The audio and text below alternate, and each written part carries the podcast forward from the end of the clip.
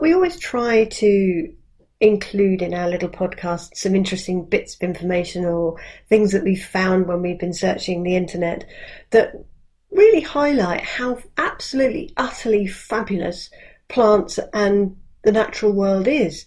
And I know technically fungus are not really plants. They're a sort of halfway house sometimes between animals and and and and plant life.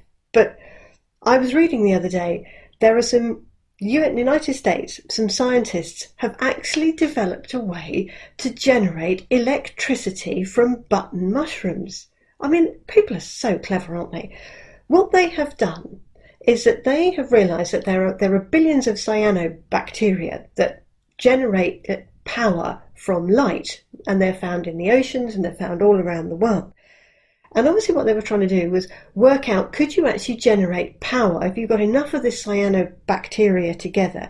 Could you generate power in a very clean, renewable way? Because we're using something that's already working. But they couldn't get the bacteria to live long enough to be able to produce enough energy. Until some bright spark suddenly thought, do you know what? We're going to use all the really best technology. So they've used 3D printing and a new product called graphene, which is a, a which is a fabulous superconductor, which is essentially one molecule thick carbon. And they've 3D printed nano circuits on the top of button mushrooms, to which they have added cyanobacteria. And this bacteria can utilize the energy in the mushroom to fuel itself. And then when they shine light on it, the mushroom produces electricity. I mean, that's incredible, isn't it?